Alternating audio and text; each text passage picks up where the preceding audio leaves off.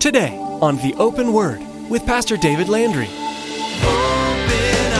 Hearts, change us from within by the open word. Give us ears to hear your truth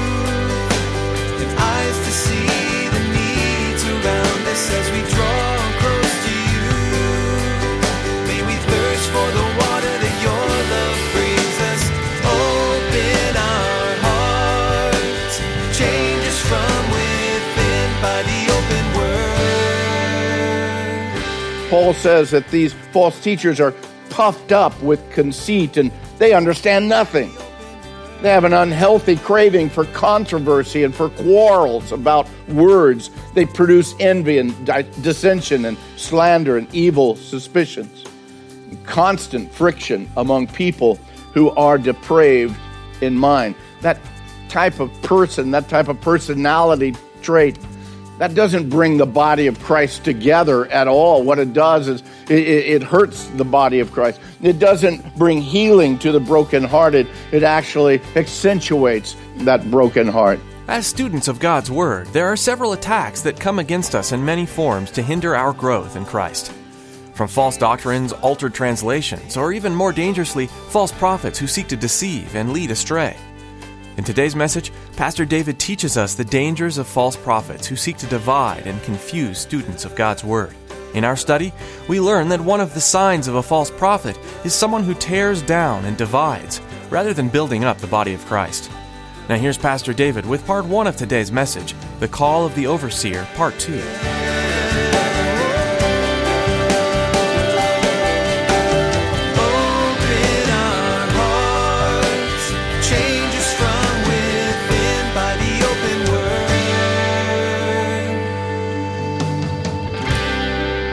Well, again, we are in the book of First Timothy. We have worked our way to uh, chapter 3. Last week, we looked at the first portion of this. We covered several of the different items within the uh, requirements of leadership within the local church. And again, within that first century church, there was so much that had to uh, literally come together because God was working a, a new thing, and that that requirement that was necessary for again the, the leadership. Paul wanted to make sure that both Timothy and Titus would set these things in order and set them in a way and in a position that the church could continue to grow. The other issue that Paul dealt with there, not only with Timothy, but also with Titus, because of what was going on in the first century church with this, was this rise of, of false teachers. And so, again, with these requirements that he lays out for the bishops, for the elders, for the overseers and for the pastors. Many of these requirements, again, speak about the integrity, the, the consistency, the, the depth of trust and commitment to the Lord Jesus. And so, again, as we look through many of these things, uh, last week we covered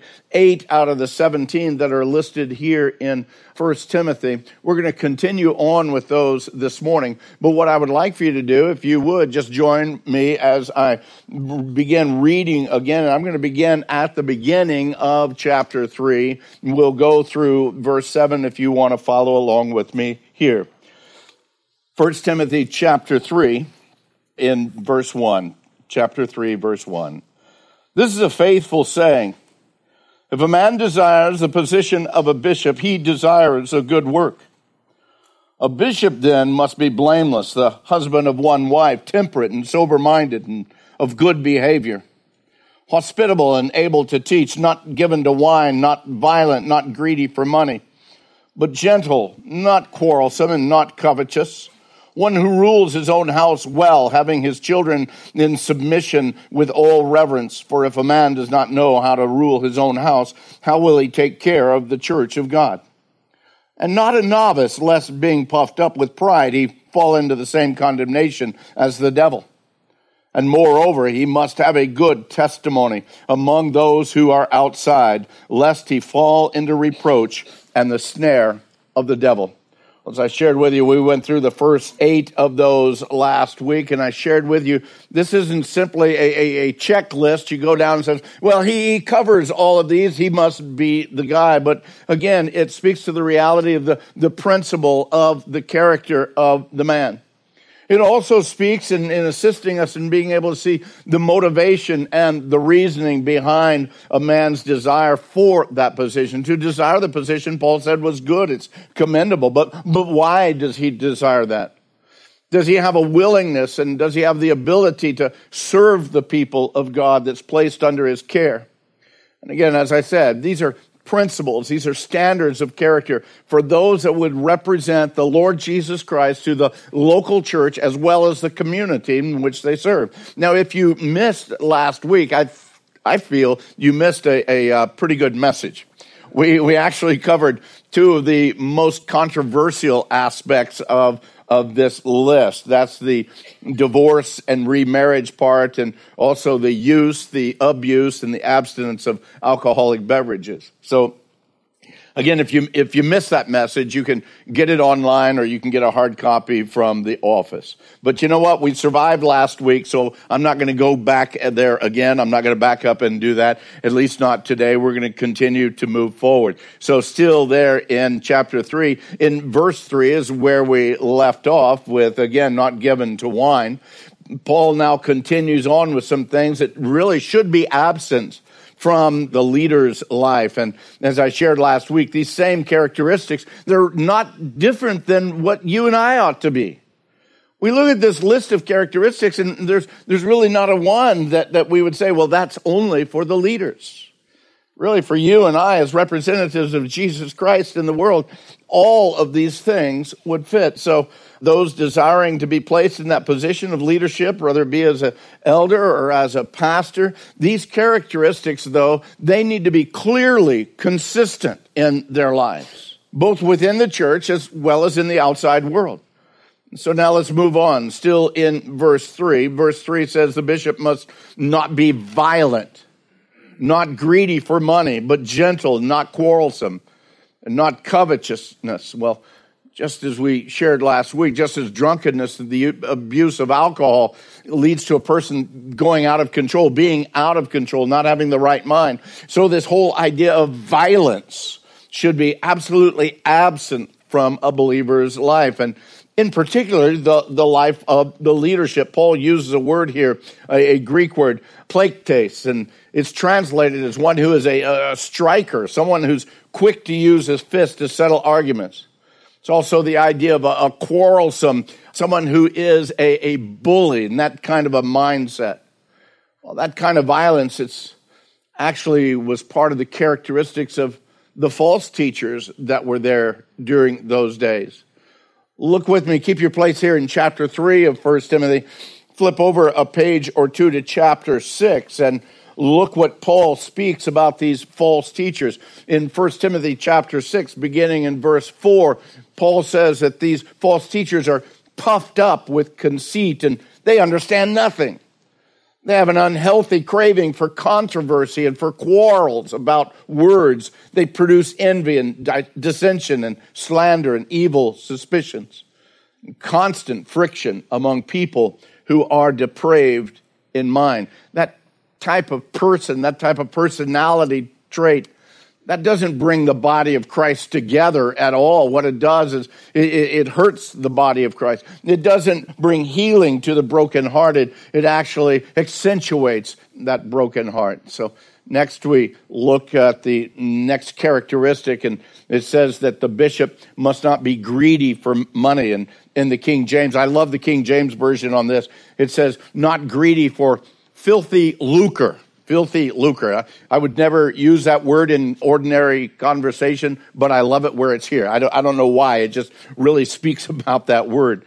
And again, Paul uses this phrase or uses that, that, that word, the Greek word that's translated filthy lucre, only here in Timothy and in Titus. It has that the really kind of the meaning of one that's drawn to or, or fond of dishonest gain It's not just the fact that, yes, I want to have a good job to provide for my family. No, this is, uh, uh again, a, a, a, desire for dishonest or get rich quick and that it's consumed the individual, greedy for gain. That's what the word says. That's what the word means. That's what Paul is trying to give us here. Now, hear me. Money, beloved, is a needful thing within our lives. I fully understand that. Some of us have more than others. I understand that, the balance of all things.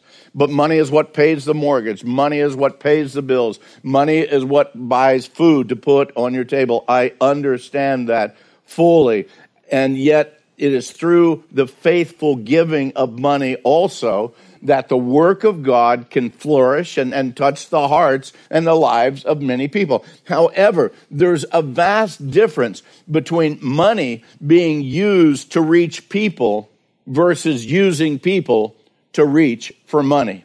And I've seen two different kinds of ministries in that same way. Some that every all their resources, man, they are reaching out for the gospel cause. Others, they reach as many people as they can to get as much money as they can. And you can see it within the ministry. Pretty much the same words, but totally different mindset. Money being used to reach people versus using people to reach for money. Philip Towner, a guy that I'd quoted uh, last week, he also says that in the church, our Uh, and in our private lives, our attitudes, our, our motivations where money and acquiring things are concerned, they must be brought before God for evaluation. God's word and not the values of our society in which we live must be the thing that shapes and corrects our thinking and behavior in this area.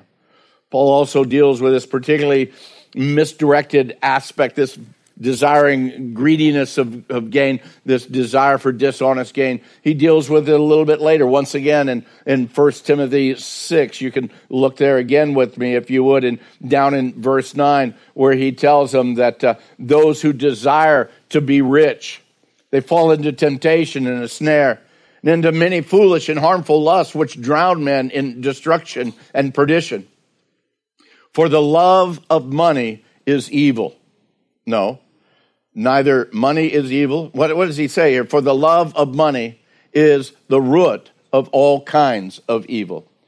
The love of money is the root of all kinds of evil. Money is not the evil thing. Money is just a, a, a, a tool that God uses. It's our attachment to it, it's our direction to it that is evil, the love of money, a root of all kinds of evil, for which some have strayed from the faith in their greediness, and they pierced themselves through with many sorrows. If the ideas, gang, of, of get rich quick schemes continue to direct your lives, then you know what? I don't believe that the souls of people are of much concern in your lives. Why? Because your focus is on the means of gain rather than the needs of people. When the love of money directs somebody's life, they, they're not going to be directed by the Holy Spirit of God. They're going to be continually drawn by this craving for material things. And how much stuff is enough stuff? Well, you can ask the, the richest in our world, and the response is almost always just a little bit more. I've got everything I could think of, but I'd love to have just a little bit more. One of the other characteristics that Paul gives us about a bishop or a leader, he says that a bishop must not be covetous. Now, that speaks of an unhealthy attachment, both for money and possessions. They both kind of go together when suddenly things of a material basis, uh, whether it be money or, or possessions, they, are so important and so desiring that, that, again, it controls, it consumes your life. Many of you are probably familiar with the, uh, the character from uh, Tolkien's uh, The Hobbit and The Lord of the Rings, a little guy, Gollum. Some of you might remember him. Well, Gollum had become the possessor of the ring. Okay. And that ring extended life. It also helped him to be able to disappear if he puts it on. And as he gets that ring, we find within this whole tale of Tolkien's The Lord of the Rings and, and The Hobbit that uh, it becomes so precious to him that he'll do anything he possibly can to hold on to it. And again, just like he says, we wants it, we needs it, we must have our precious. We've got to have our precious, precious. If you've seen the movie. Otherwise, I've just made an absolute fool of myself. So, in, in the words of Tolkien, literally through the centuries, as that ring extended his life, Gollum came to both love and hate the ring, just as he loved and hated himself because of it that unhealthy, that unbalanced pursuit of riches will destroy our lives, particularly for a leader, but also in all of our lives. Well, actually, I skipped over two characteristics there when I went to covetous, but let's go back and look at them. Two that are actually opposites. He says that a bishop must be gentle and not quarrelsome. Gentle and not quarrelsome all of these that, that are gathered together there in that, that, that couple of verses not violent, not greedy for money, but gentle, not quarrelsome, not covetous. All of those stem from this self focused kind of a, a mindset. Some versions uh, there, instead of saying gentle, they actually use patient. Uh, I believe your King James version says patient. Again, it's more than patient. It's a, it's an example of gentleness, dealing with issues of the, the, the church body as a whole, as well as dealing with individuals. Again, it speaks of that moderation in our emotions and actions. People will do the craziest things how do we respond to them? As a leader, we need to respond in gentleness. A pastor has to be one who can give gentle instruction to others and at the same time take criticism without reacting in a negative fashion. You understand what I'm saying there? He's got to give and be able to give gentle instruction when he sees someone going wrong. But at the same time, he himself has to be able to take criticism without reacting in a negative fashion. Some have rightly said that to be a pastor, you have to have the hide of a rhinoceros and the heart of a dove. It's not very easy, but it is the right attitude to have. Leadership style should be that of leading and not driving the sheep.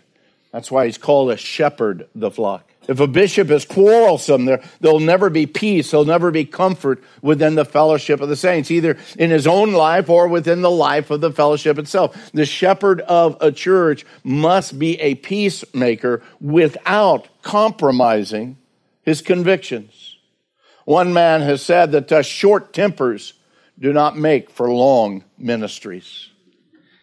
And how true that is verse 4 and 5 back in 1 timothy chapter 3 but verse 4 and 5 they, they go together. He says a bishop must be one who rules his own house well having his children in submission with all reverence. For if a man does not know how to rule his own house how will he take care of the church of god? And again this can be easily misunderstood as a statement that what he is not saying here is that uh, the children of the bishop have to, or the pastor have to be perfect. But uh, again, there, there's also the, the question no, he's not saying that he has to have children either what it does do is uh, through the centuries, a lot of times it placed a lot of pressure on the children of, pastors. And again, uh, that, that whole idea, man, your, your kids have to be perfect. How come, you, isn't that the pastor's kid? What's he doing over there? Well, he's with everybody else, you know, there's, there's nothing different about that. It speaks about that overall care, that overall direction. Again, the character of that individual ought to be that if he is married, if he does have children, there is order and there is clarity within his house. Warren Wiersbe states that if a man's own children can't obey and respect him, then his church is not likely to respect and obey his leadership. For Christians, the church and the home are one. We should oversee both of them with love, truth, and discipline. The pastor cannot be one thing at home and something else in church. If he is, his children will detect it and there will be problems. Well, let's move on. Paul gives us the next one there in verse 6 as he says that a bishop must not be a novice, a new believer lest being puffed up with pride, he fall into that same condemnation as the devil. And believe me, pride isn't something just for new believers, but it is primarily a fact that new believers that are pushed up into positions of leadership are more easily, more prone to fall into pride. A lot of times we look at someone who in their secular life, perhaps they were a great leader. Maybe they had great speaking abilities. Maybe they were a great people person. They come to Christ and we want to all suddenly put them in a leadership position because after all, they're, they're, they're great leaders in the world. They'll be awesome leaders there in the church. But beloved, if they are new in the faith, if there's not been a maturity grown in them, then again, we're setting them up for failure being the elder, being the pastor, being an overseer of a, of a church body, we need to understand that's, that's spiritual business. It's not secular business. Oh, we have some secular type of things that we need to deal with. Robert and I had to deal with some stuff at the city this last week because of trying to get these modulars into place. We deal with those kinds of things. Believe me, if we don't pay our uh, payroll taxes to the IRS, we will be in great big trouble. So there are things that we need to deal with. But in the overall run of things, the direction of the church is again spirit led and not led by the things of the flesh. As a matter of fact, the strength of the individual leader's abilities, they have to come from the Spirit of God and not from his own flesh. If you can explain the success of a ministry or a program because of the skills or the abilities of the leader, then the Holy Spirit is then pushed into the background and the pride of the man begins to blossom. And although maybe a younger believer is more susceptible to that issue, as I shared earlier, uh, again, every leader faces this. Years ago, I was bummed out because, again, the church was going through some struggles. It wasn't doing very well at the time. And uh, we, we seemed like we were dropping in attendance. And I was sharing this with a pastor friend of mine about how bummed I was, man, because the church was just wasn't doing. And I, I probably wasn't the guy for the job. And I, man, I, I, was, I was, just, again, pointing to me as, uh, as the cause and the failure of that. And there was a lot of truth in that. But hear me out on this he looked at me and he says, Be careful there. You're walking in a lot of pride. I thought, Pride? Gee, here? I'm, I'm, I'm, I'm saying what a horrible job I'm doing, and the church isn't going very well, and it's probably all my fault.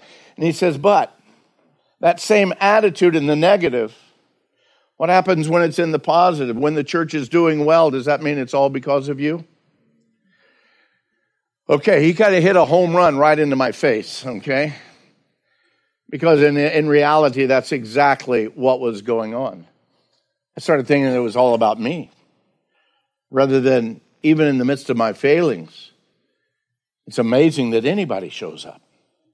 But it's by the power and by the call and by the direction and by the empowering of the Holy Spirit.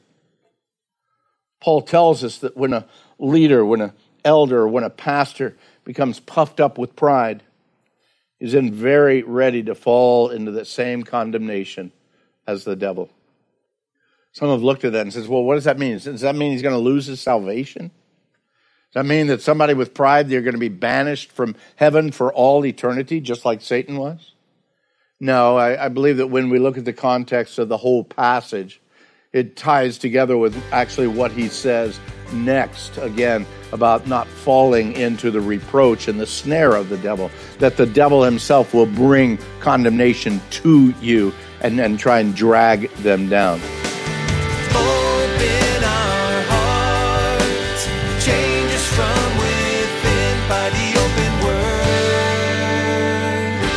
There's so much to learn from the pages of 1 Timothy. But sadly, we've come to the conclusion of today's message with Pastor David. You don't have to wait to hear another edition of The Open Word. Simply visit our website at theopenword.com and click on Teachings to download several past messages taught by Pastor David.